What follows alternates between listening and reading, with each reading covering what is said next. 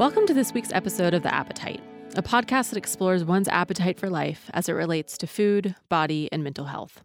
We are clinicians from Opal Food and Body Wisdom, an eating disorder treatment center in Seattle, Washington. I'm your host, Carter Umhow, and I'm joined by the Opal founders, Dr. Lexi Giblin, Kara Bazzi, Julie Church. In last week's episodes, this week's, and next week's, we are exploring the three main tenets of Opal as a way to introduce ourselves. Today, we continue this by introducing the paradigm shifting movement of health at every size, which removes weight from the definition of health and offers a much more nuanced look at what it means to be healthy. Julie Church is our go to person in today's conversation. She is a health at every size expert and regularly trains professionals and local community members on this topic. She also infuses our nutrition programming at Opal with the tenets of health at every size.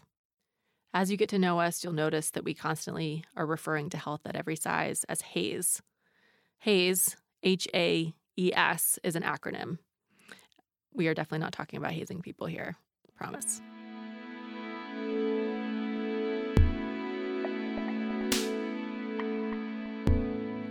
Whatever.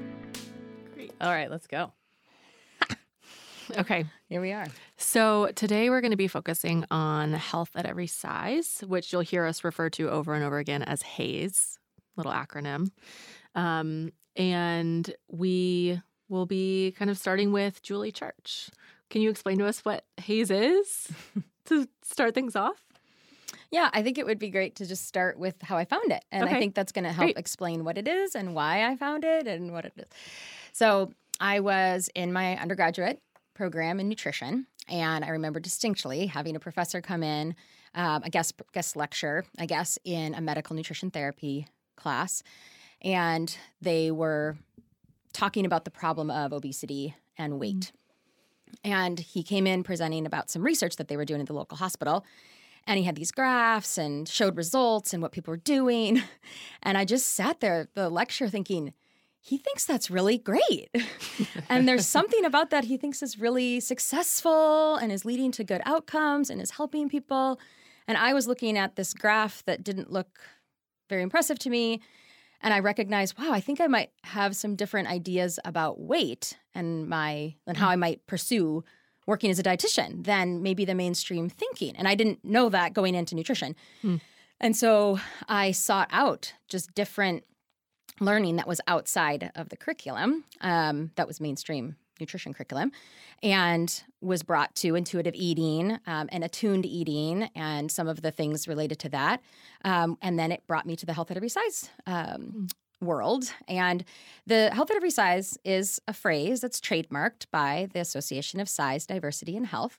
And it is something that has been formed over years. Um, lots of different disciplines and movements and types of people have been involved in creating this term and the movement that is health at every size. So it's not just a philosophy, it's a movement. It's not just a phrase, Mm-hmm. right? So, okay. So, can you explain kind of what what makes up this movement? Mm-hmm. Yeah. So, in a quick little way to say it, I guess, um, the Association of Size, Diversity, and Health um, describes health at every size as it's a, a means to support people in pursuing health habits for the sake of health and well being rather than weight control. So, the way that I phrase it is just saying that it's moving away from weight as the central proxy for health. Mm. And it's not just about um, thinking about nutrition and exercise and weight, but it is thinking about the broader um, aspects around society and and the way that um, healthcare is organized and the systems that are involved in that, um, and thinking about how all people can access care, healthcare and be treated respectfully as they're walking down the street, or if they're in a provider relationship, provider and client relationship.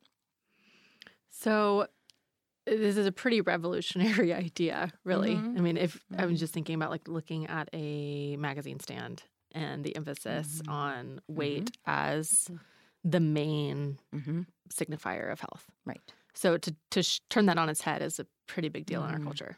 Yeah, and that the there is a strong body of research behind health at every size, um, and there's wonderful researchers out there that have put together things that are are um, really convincing, um, and the there's so there's a lot out there also that is going to somehow be interpreted to state that there still is weight as the most important central part of health. We can get into more of the research if that gets interesting, um, but I I think yes the the focus on um, weight as this one thing that's always going to help us define health is so discouraging to me. And I think I would put it this way is when we think about health at every size, it's just it's just naming the reality that we cannot look across the street and determine if somebody is healthy. Um, we can't. We can't look at the size of one's body um, and make a determinant about what their cardiometabolic health is, um, what their glucose markers are, and if they're pre-diabetic or diabetic. We can't see if they have mental health issues or not. Like you just can't make those. Um, but there there is a lot of mainstream. Um, that's that's taught to us that we can. I would say so, and the mainstream thought is that we can make that assessment, um, and then that has also been, I believe, so. Mm, intertwined into the way that medicine is also practiced in a conventional way. So, We also talk about how we can't look at a person across the street and make assumptions about how they eat or how they exercise Right. based on their body shape. Yeah. Which again, Mhm. a lot of people have those implicit biases Mhm. about body shape. Yeah. And what that means about their behaviors. Yes, yes. And it- two of the tenets of health at every size are eating for well being and life enhancing movement. Mm. Uh, so, those two, you know, in terms of exercise and nutrition, they certainly have pieces to the Mm-hmm. puzzle that create this paradigm shift around health at every size. Mm-hmm.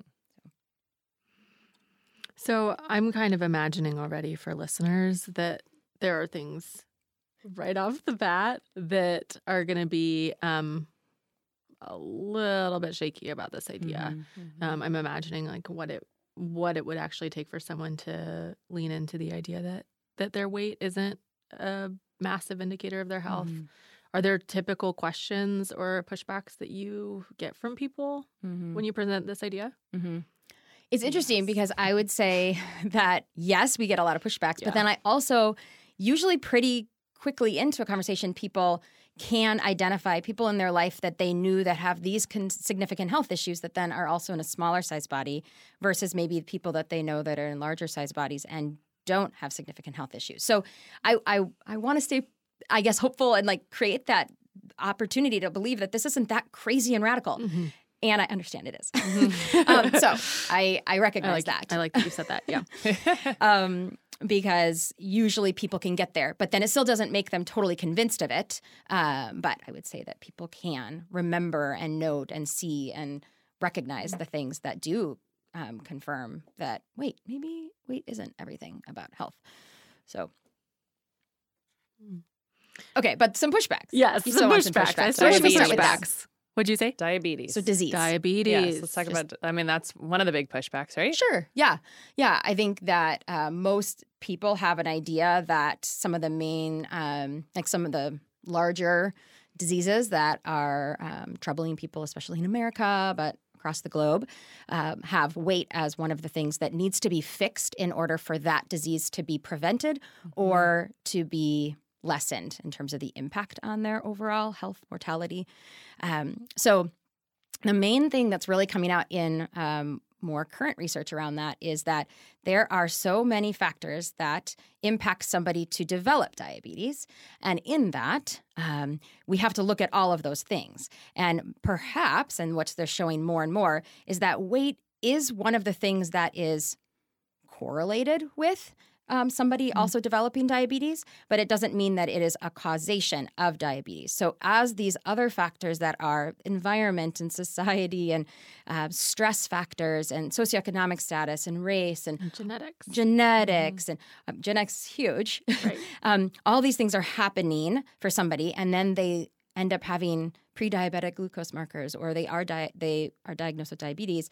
Um, at the same time, these things are happening. Their weight might be increasing, uh, but that doesn't necessarily mean that weight then is um, the cause of it, and then also the treatment of it.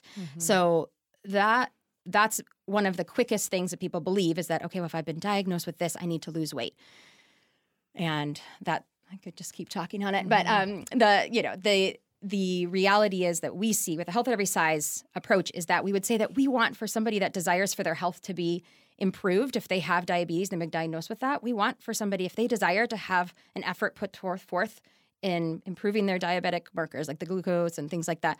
Great, we want to support them in that. And we don't believe that focusing just on weight loss is going to get them to actually improve health. Mm-hmm. It's worth highlighting again. Correlation does not equal causation. Yes. I feel like that's a Another another big pushback. Um, I think we uh, we get I've heard is around the obesity epidemic. So how do you how does Julie what would Okay. HAES you say speak? Regarding Yes. the obesity epidemic? So And I'll- fear. quote. That is a great question. Okay. Okay. So the most the thing that I go back to is a Belgian astronomer um, that discovered and loved uh, the bell curve in the 1800s and saw that he could plot the population in Belgium um, on, and it was a bell curve in terms of weight. And they thought, wow, look at this! I could do BMI, weight, and height, and look at that. This is a nice bell curve. And that's what that was the first use of, or the creation of the BMI. Um, and then um, in the 1940s, the Metropolitan Life Insurance Company then adopted that chart as something that they could use to then decide on how much they would charge their participants in the, their insurance company. So it was really just peop- some man, an astronomer, an astronomer. That created it That- just because he likes bell curves. Because we can we can plot Oh. population Yeah, on a bell right. curve. Right. Yes. It's just plotting Yes. data points. Yes. And I think one of the main important things that I would say, I know I'll get back to this like obesity epidemic. I guess I would be a little bit. Is that a little bit Totally of a fine. offshoot, Yeah, Lexi? yeah, yeah. It's um, helpful. But the this BMI is what most people are using to consider there's an issue around obesity. Look at that. Everyone's BMIs are increasing and increasing and increasing, and this is a problem. So I come back to the history on BMI to start there.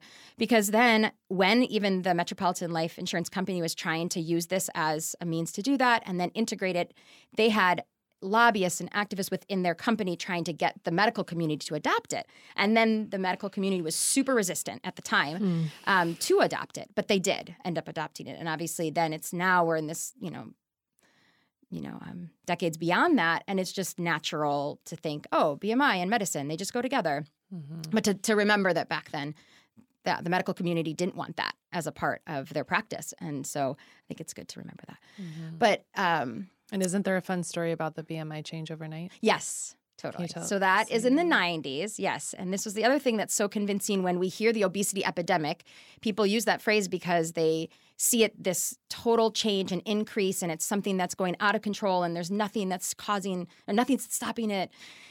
Um, one of the things that we um, have to look at too is that yes in the late 90s um, the bmi numbers. So the number that would have put somebody in a normal category on the bmi versus the overweight category versus the obese category were changed. So tens of millions of people jumped categories. So maybe they were in the normal category and then overnight they then became quote unquote overweight and then from the overweight category jumped into the obese category. So that when they say that the numbers have increased so much over time, that is a huge factor as to why we can see the numbers theoretically showing more and more obesity. Mm-hmm. Crazy. Yeah. So disturbing. So Julie, are you say, saying that um, people aren't actually getting bigger? Okay. So there isn't necessarily you say that. It's just so playfully. Yeah. Little Yeah. devil's advocate, advocate over. Eyebrows are raising I'm over throwing, here. I'm throwing the questions out that I hear that Yeah. I get myself. I know. Mm-hmm. Yeah. I know. Yeah. So no, I the the general population study when you look at them, that is it's not increasing to the level that everyone thinks. So Mhm. And what's what's also yeah, I could go on and on of reasons why weight is not something that needs to be so focused on and fixed because I think okay, there's actually the the people that live the longest are the people in the overweight category in the BMI if we're going to just use the category categories like that. So okay, so are we saying that that's so detrimental to Mhm. the fullness of life and to what people want? I you know and it, I, we could go into all many, so many conversations, but then I go, well, what is health and what do people want for? What is well-being? What is- what do Mhm. people want from life? And um, if they just want to fit into the chart to be normal, quote unquote, on the BMI chart, um, okay. I mean that Mhm. I, I don't see that as full life. But when they say just general population studies show that health can happen in all of these categories across the board, we can't we can't miss that fact. Mhm.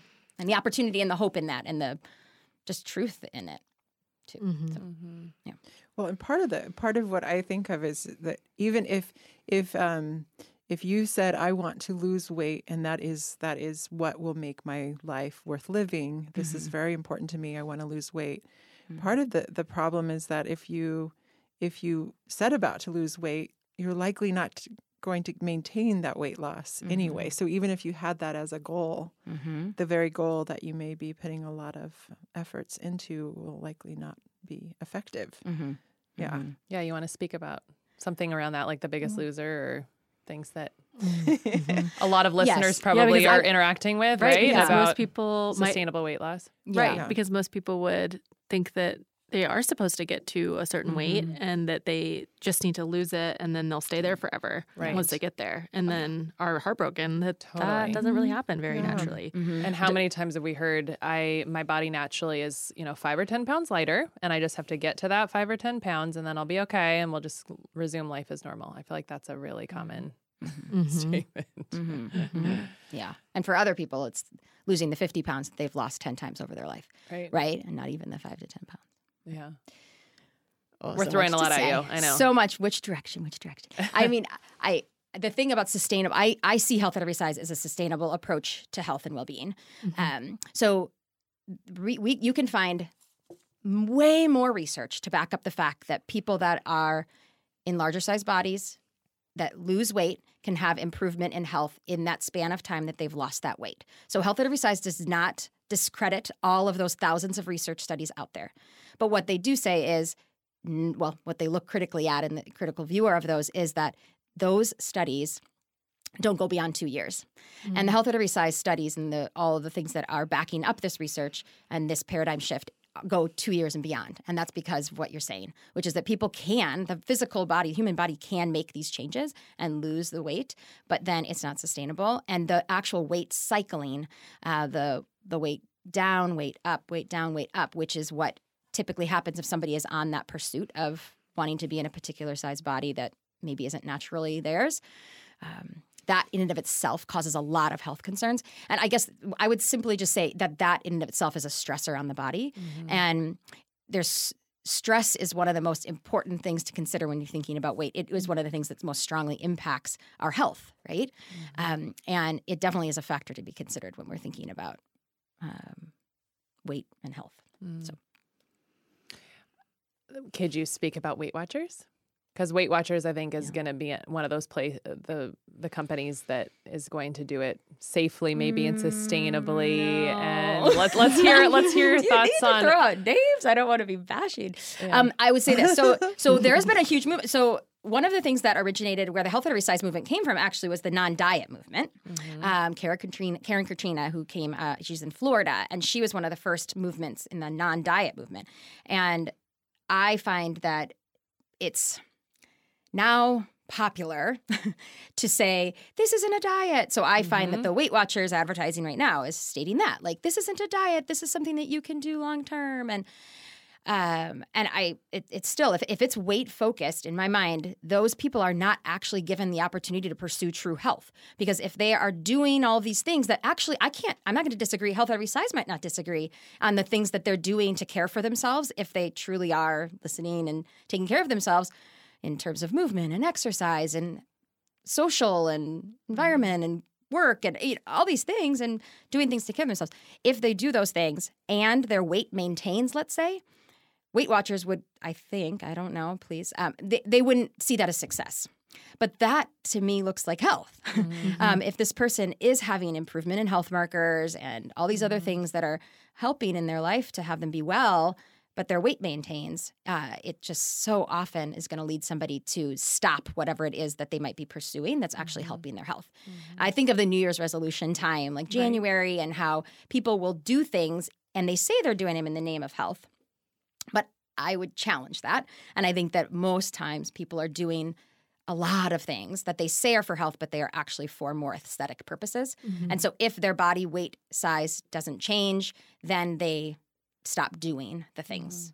Um, and Health Every Size just gives people an opportunity to truly be supported to say, yes, you are taking care of yourself. And I'm not going to use the scale, that number on the scale, to be a marker of if you are or aren't um, healthier than you were six months ago or well, even just well. Mhm. Healthy is such a loaded word, too.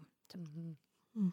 So that's why this is such a huge countercultural shift because it's Mhm. actually talking about what we've internalized as kind of the norm that we should be striving for, which is Mm. typically this then ideal. Mm-hmm. Um, and so, yes, if you're exercising and you're truly going for a jog because you think it's a gorgeous day or you've been sitting at a desk all day and moving around Mm-hmm.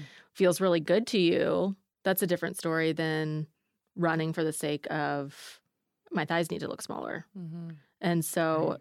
it can be maybe some of the same behavior. I don't know. Mhm. I don't know what you say. Some of the same behavior, Right. um, but for a really different purpose. Mm-hmm. Yeah, we're going to get into that. Yeah, in Yeah, another and And one. I was just gonna say one one thing to add in that, just as somebody who does the exercise and sport groups at Opal, um, a common question is: Is it okay to exercise to change your body? Is it okay to exercise to um, body shape, essentially? And to go with what Julie's saying, and uh, language that I tend to use is um, outcome. If you feel like you can Mhm. control the outcome, that's where the problem is, right? Like, what happens if you don't? You go, you go you go weightlifting, you you do whatever kind of movement, and what happens if you don't, if your body doesn't change in the way that, that you think it's going to? Yeah. What do you do to yourself Right. in that moment? That would be the, Yeah. the follow up question I ask whenever someone asks me that. Mm-hmm. Mm-hmm. Yeah. Oh my goodness. I feel almost like a little bit overwhelmed by how many different places this I know. goes Mhm. because it is really talking about how to dismantle an, a working assumption in our Yeah. culture. It fires me up because it gives very little Mhm. respect to genetics. That part is Mhm. what gets me. Mm. It's like playing God of our body. Like we can really control our Mhm. body shape at all times. That's ridiculous. Mhm. I get Mhm. Fired up about that. I, I I think the other thing that is a common pushback, and I would say that it also is something that when somebody is really considering health at every size, uh, both maybe as a practitioner and considering this as a way they want to help people in their life in regard, you know, in so many different facets, or as an individual, somebody, maybe a listener that's wanting to help themselves to think about these and apply these principles. The other piece that's um, there's a lot of mourning and grief usually that comes with somebody that comes to a health at every size place and saying, I want to do this um, with this, I want to take care of myself from this paradigm shift. And Mhm. why? Because not just that people might genetically think, I want to be something different, it also, it potentially, Health Every Size says, wow, my life up until this point, I might be 50, I might be 25, but up until this point, my life and whatever choices I've made and whatever environment I've been in and whatever stress I've been under and whatever you know different diseases or conditions I've had have led me to the body I'm in right now.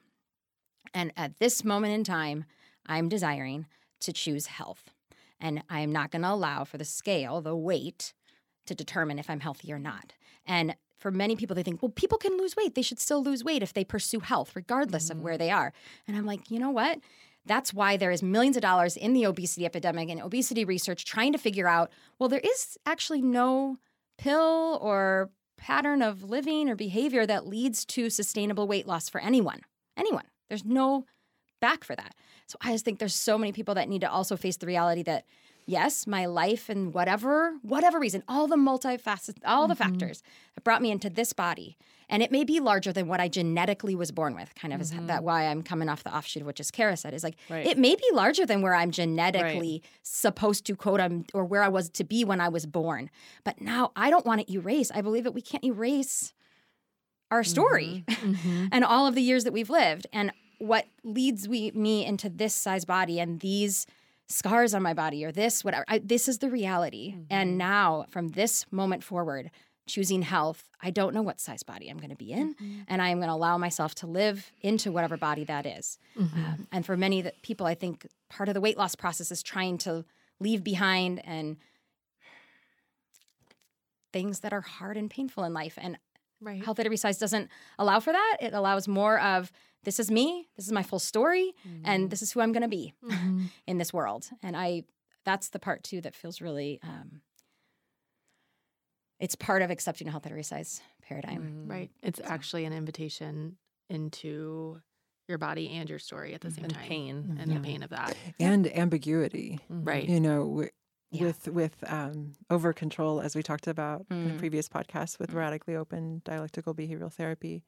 I mean, the the weight loss industry would really really capitalizes on our interest in um, accuracy and uh, Yeah, of like quantitative Mm-hmm. um, simplification of health. And here, I mean, just in this conversation, we just open this much more complicated, ambiguous Yeah. um, dialogue around health. Mhm. And this is not as maybe as uh, sexy as Mm-mm. the diet industry, weight loss, and all of the the dream and the fantasy that goes into a Yeah. diet. Mhm. Mm-hmm. Yeah. It's going to be a savior for something. Yeah. Yeah. I, I think what that speaks to too is just that with health at every size, we're not anti weight loss. Like it could happen for some people as they pursue health at every size. We don't know that. Um, it's just really allowing there not to be a focus on if it's going to be up or down or maintain. It's having this mystery and ambiguity.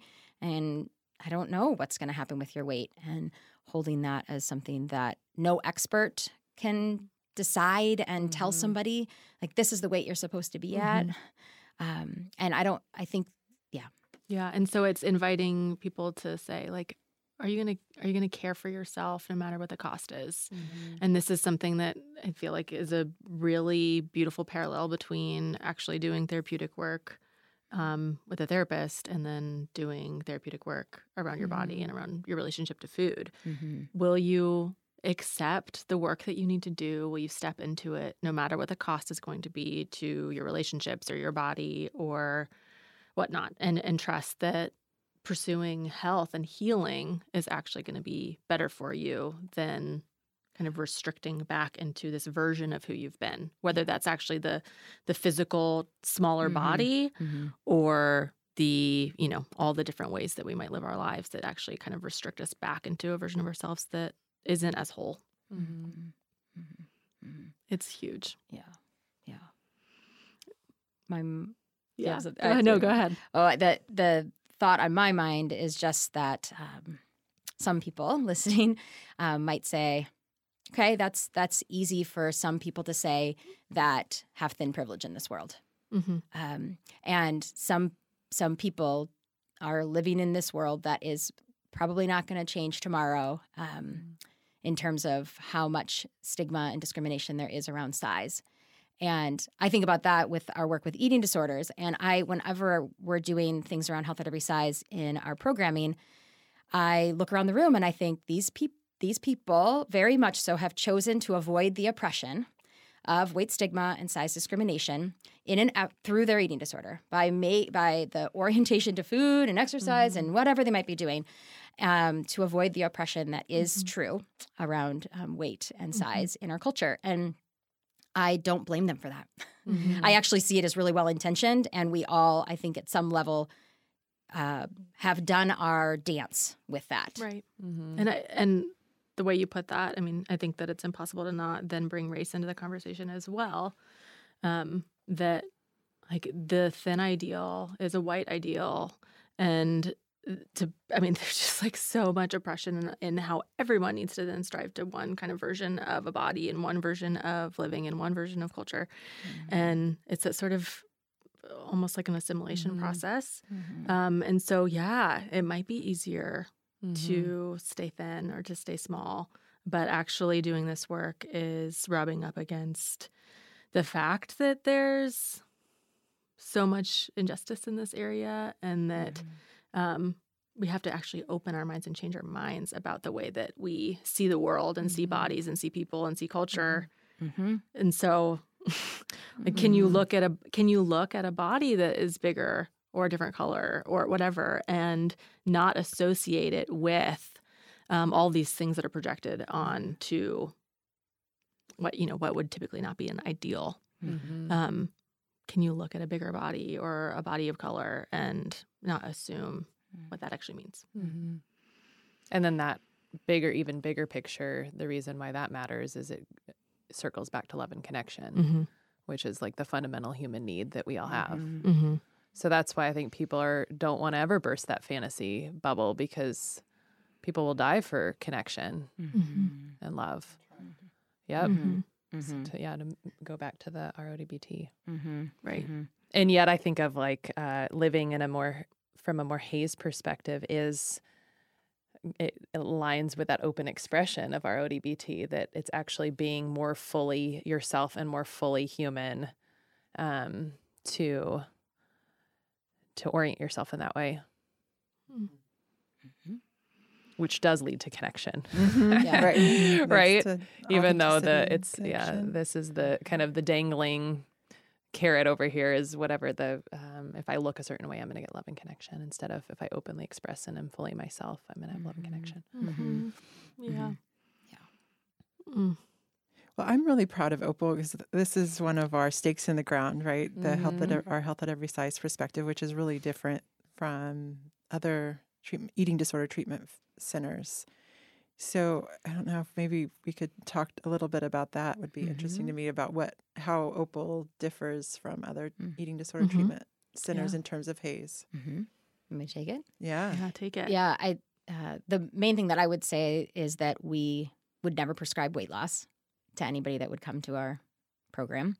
Uh, but but the whys of that, I think back to our creation of Opal and us finding each other actually just in our private practices, and then the creation of that. And I think I said that actually in a previous podcast too. I suppose, but I'll say it again. Um, but we just became kind of dis- became disenchanted with seeing how many people were getting treatment recommendations from other providers and other centers stating a particular weight size as their place they should be going and where they are and what their adult body would be.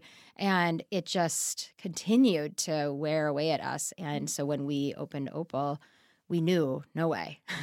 No way will we um, will we have uh, so much come come from such an expert stance and so much certainty around weight that we would have a lot more mystery and ambiguity around weight and allow for it to be something that really brings in complexity and process um, versus just this answer of like well this is what you're supposed to be so if you're there i guess you're recovered um, so what else would you, would you guys fill in I would probably add um, something that you said to me earlier about um, fat phobia Oh. and just adding that as part of the conversation. Can you be fully recovered if there's still Mhm. this Right. underlying fat phobia Yeah. within you? Yeah. Um, if you're scared of of your body looking a certain way, have you Yeah. been able to actually deal with the different um, assumptions that you're making about how you should be in your body and what's okay and what's not in the world and what you're hiding from and running from and the box that you're squeezing yourself into. yeah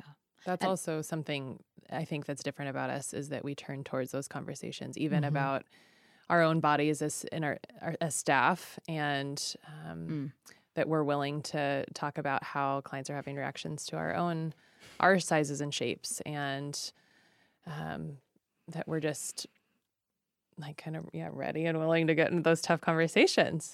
We've Mhm. had the three of us have had tough conversations Mhm. about that when we first opened. There was Mhm. um, I think just continuing to go to the places of dysregulation and self inquiry. yeah Yep. yeah that's true yeah and i i think to kind of say more um, about within the treatment context we we serve people with all diagnoses and they come to us in a variety of shapes and sizes.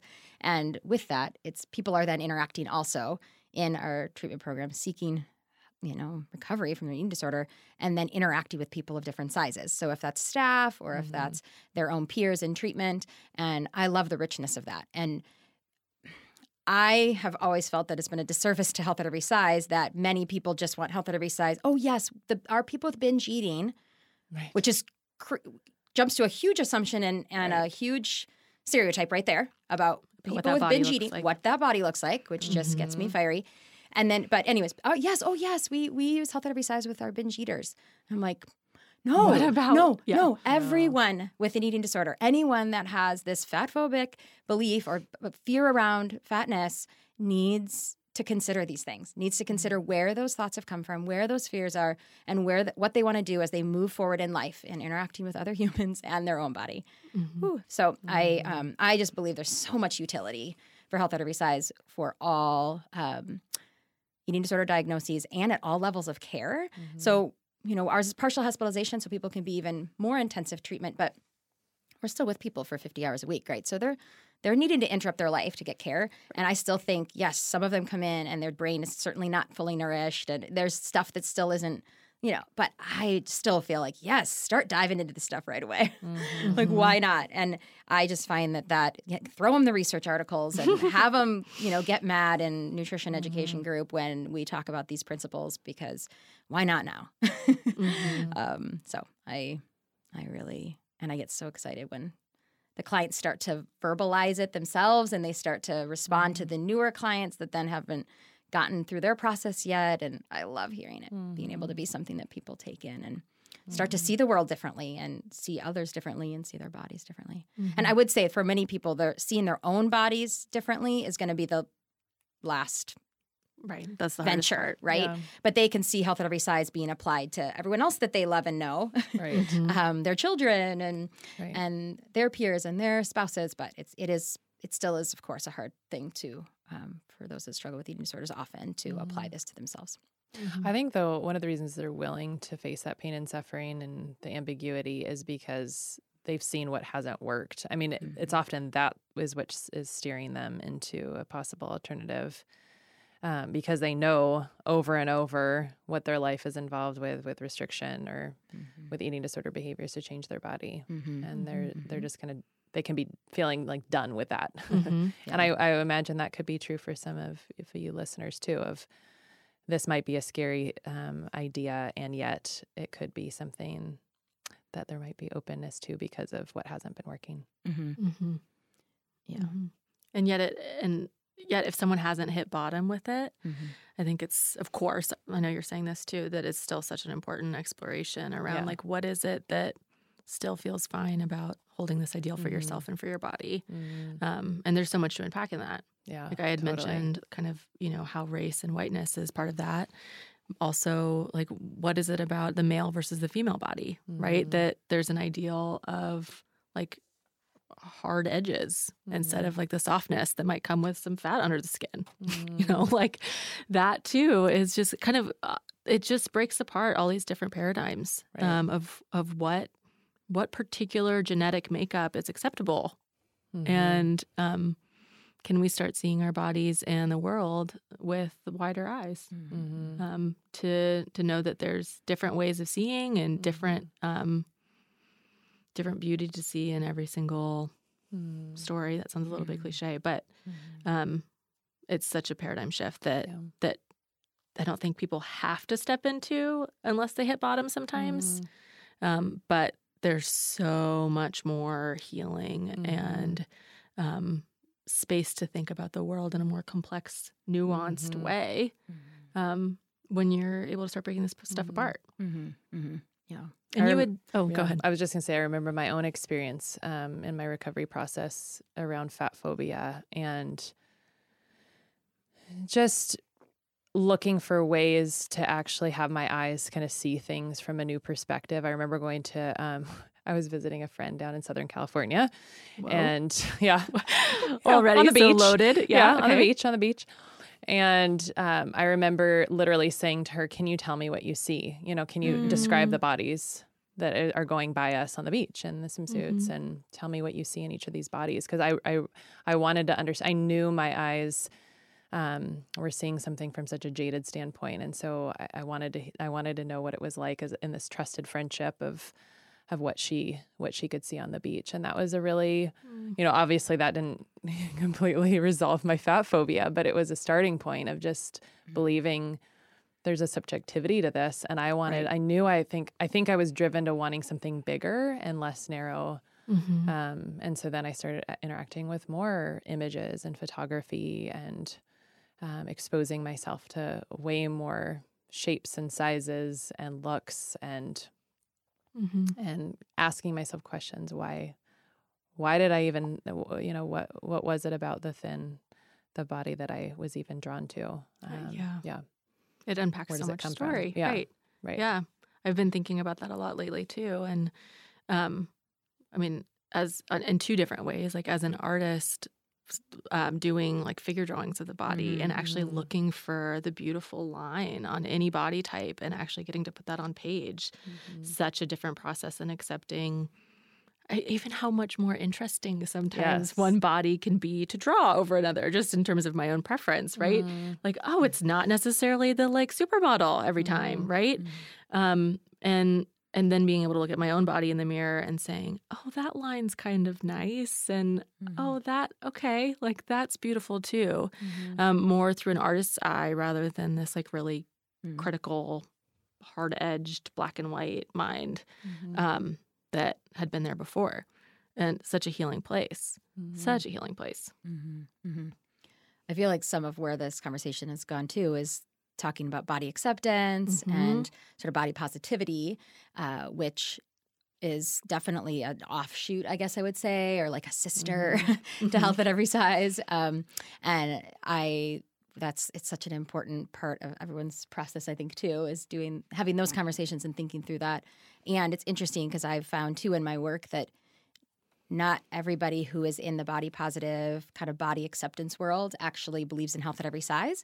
Mm. Um, so, and I don't know if I'm Interesting. yeah, just Yeah. because people could be very accepting of a body, but they might still look at it and say that body is unhealthy. I might find beauty Mm-hmm. aesthetic in it. versus Mhm. health. Yes, I might find beauty in that, but there's no way that person would still have sort of the fat, the the, um, associations, right, to Right. fatness um, that they would see in a certain body. So Mhm. I find that um, it's yeah, it like uh, there's so many great people out there that are blogging and doing these things around fat um, acceptance and body positivity, and I'm always keeping my sort of uh, eye on it in terms of what they might say in regards to health and weight and Mhm. nutrition and fitness Mhm, in relation totally. to that. So Mhm.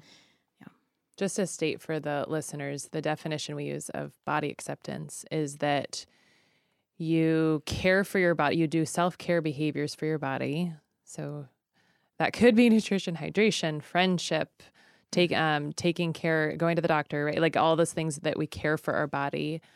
Um, despite any of the feelings you have. So you can have the full range of emotion, hatred, love, um, neutral feelings. So you have the full range of emotion and you can experience a lot of emotion towards your body and yet you still take care of your body despite the emotion Mm. I love hearing that. It feels so much more relational um, from the get go. That it's not like a conditional thing, right Not conditional, not just on on how your body looks, but also how you might feel about it a certain totally day. it's like, like- relationships right Exactly. it's like the You keep showing up. yeah totally Keep showing up, Mhm. Yep. and like yep I love that. you can have all the feelings but you're still caring yep Mm-hmm. Mm-hmm. treating with respect Mm-hmm. I would. I wonder. if Some listeners also might think, well, then, well, can I make decisions about nutrition and exercise? That, like, how do I then make decisions? mm-hmm. Can I? Can I think about that? How do I make? Mm-hmm. What do I decide to do that? And how do I decide that that's for well-being? And how do I know if that's for well-being? And Mm-hmm. And I think that can get really confusing. I mean, I think when people are going, and I Mhm. remember this in my recovery process, is I don't, I didn't know. I was like, I don't know if I'm being disordered or if this is a good intention. There was a period of time that things were really confusing in terms of my own motives because there is was so much bias I was working through, and I think it just was part of it.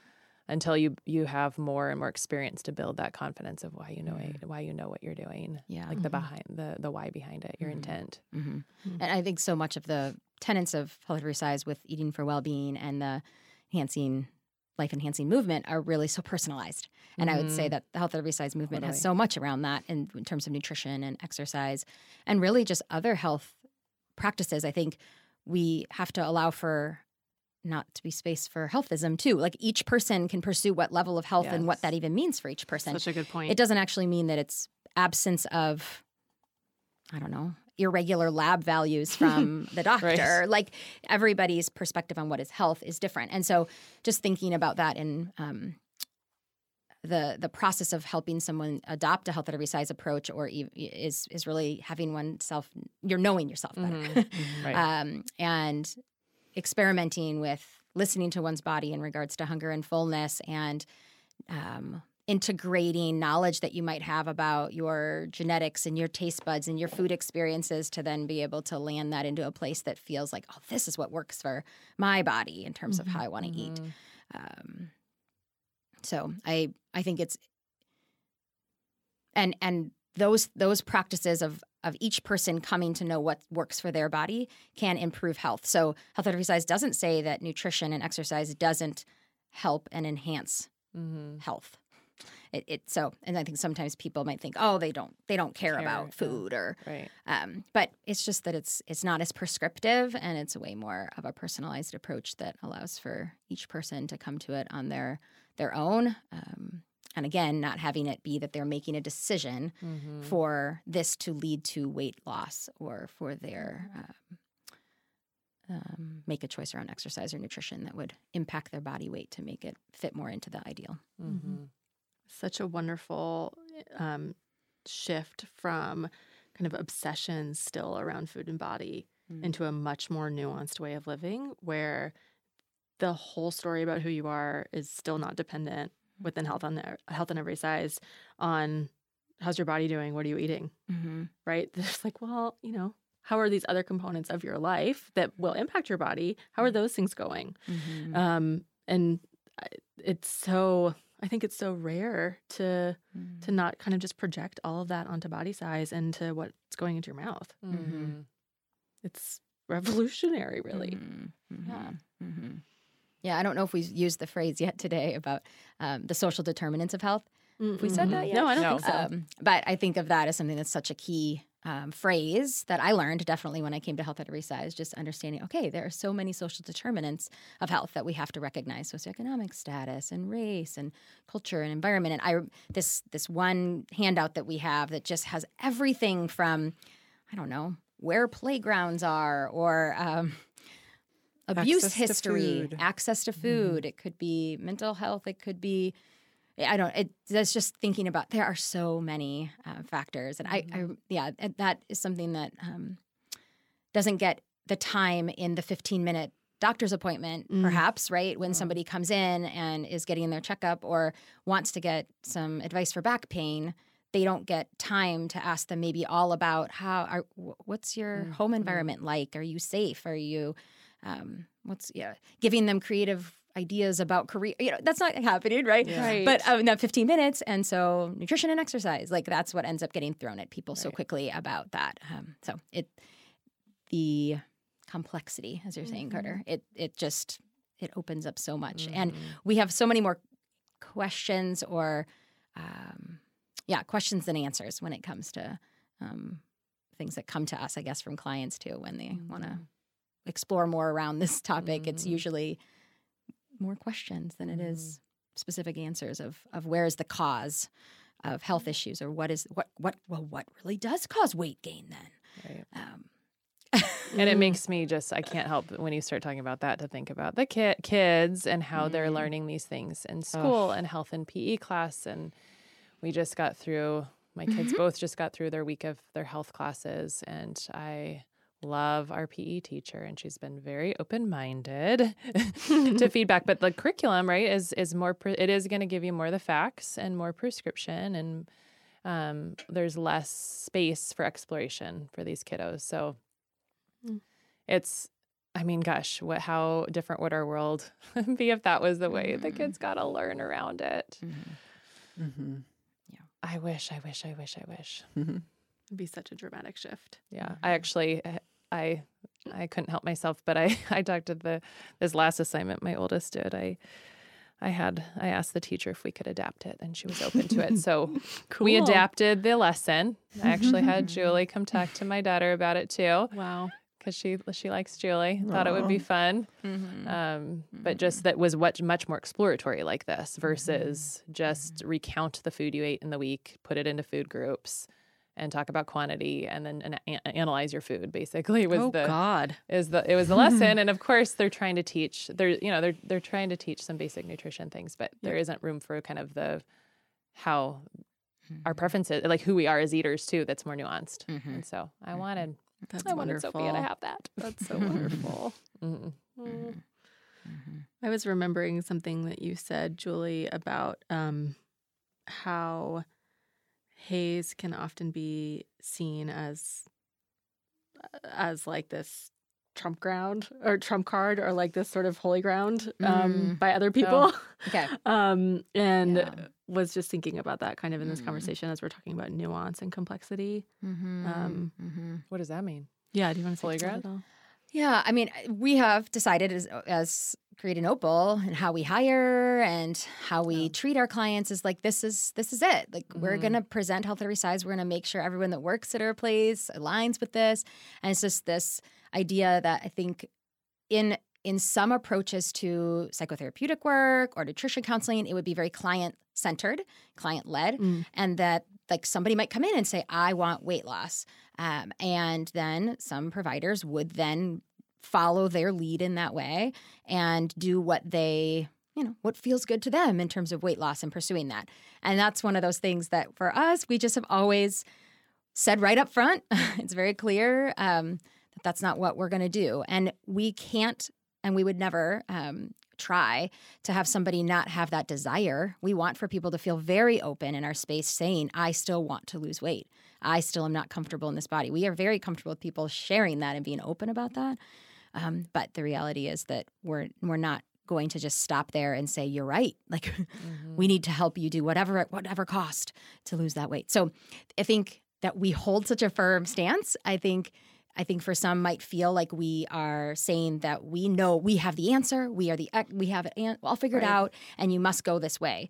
And what i love about health every size is that it it is a, a paradigm you know Mhm. and it has some tenets to it but within it it's so much personalization and the main thing is it's just moving away not allowing weight to be that not to be the the holy ground in some ways Mm. like Right. not weight be the answer Right. to everything Right. Um, Letting nuance kind of be Yeah. the yeah the story. yeah so i i mean we were talking Carter and i were talking about it and i just felt like i, I don't know any other way because i Mhm. I can't. It doesn't Mhm. feel like holy ground to me. I don't feel like I'm being an expert in, and like holding my way above other people at all. I just feel like it's compassionate, and it Mhm. is allowing yes and respectful. It's kind. Mhm. From our it's non-judgment. I feel very Yeah. non-judgment.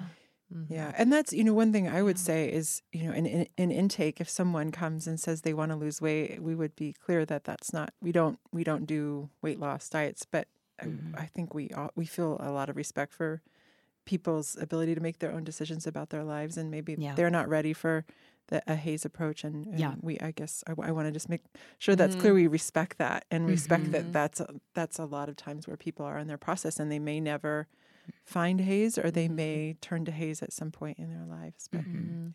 Yeah, yeah, Yeah. And in that sense, with it being a paradigm shift, I think that my like circling back to that was just this this curiosity around the fact that it's um it's not a prescription. And I think people are kind of expecting um some sort of treatment philosophy to still be really prescriptive. And in that in that sense, it would be like, okay, this is the end all be all. But this is actually I feel like HAES is something that is um saying, can we open the conversation actually into these Mhm. other spheres? Mhm. And once you start opening the conversation into other spheres, that does kind of determine how open the rest of the conversations are going to be. Mhm. Um, but it's more of an umbrella that's holding all these Mhm. different questions rather Mhm. than um, prescription. Yeah. Yeah. Yeah. Well, this feels like maybe a natural time to end. Okay. Um, I'm sure we're going to be, I don't know, there's so many different ways that this conversation can keep going. Mhm. Um, Can I just for the listener? Can I say the five tenets of health at every size Yeah. in one little blurb? Yes. Okay. Yes. Okay. Just as a quick little summary, Cool. um, because I felt like I emphasized a couple of them and not. I don't know. Yeah. Uh, so, but the I said the summary at the very beginning, right? That health at every size supports people in adopting health habits for the sake of health and well-being rather than weight control. But then the five principles within that are weight inclusivity, which really speaks to the BMI, the health enhancement, which speaks to supporting health policies that improve and equalize access, and the social determinants of health. And then respectful care is the third principle, um, and looking at the social justice issues that underline and intersect, as Carter was speaking to in terms of race, and looking at all of that. And then the other two that I mentioned a lot, which is the life enhancing movement and eating for well being. Mm. So those are the five principles of health at every size. So uh, just wanted to make sure that that was clear yes, I appreciate that. And feels can be like- found at Right. the ASDAH website. Um, and we'll put that link for people to be able to get to. Mhm. awesome. Okay. Thank you. Thanks for joining us.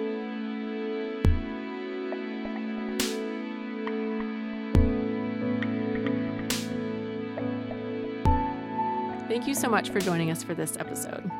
And thank you to Jack Straw Cultural Center for sound engineering. to Aaron Davidson for the Appetites music, and to Opal's Sarah Taylor for production assistance and editing. You can find more episodes and subscribe on iTunes. And you can find more out about Opal at opalfoodandbody.com. If you'd like, connect with us on Facebook and Twitter. Talk to you next time.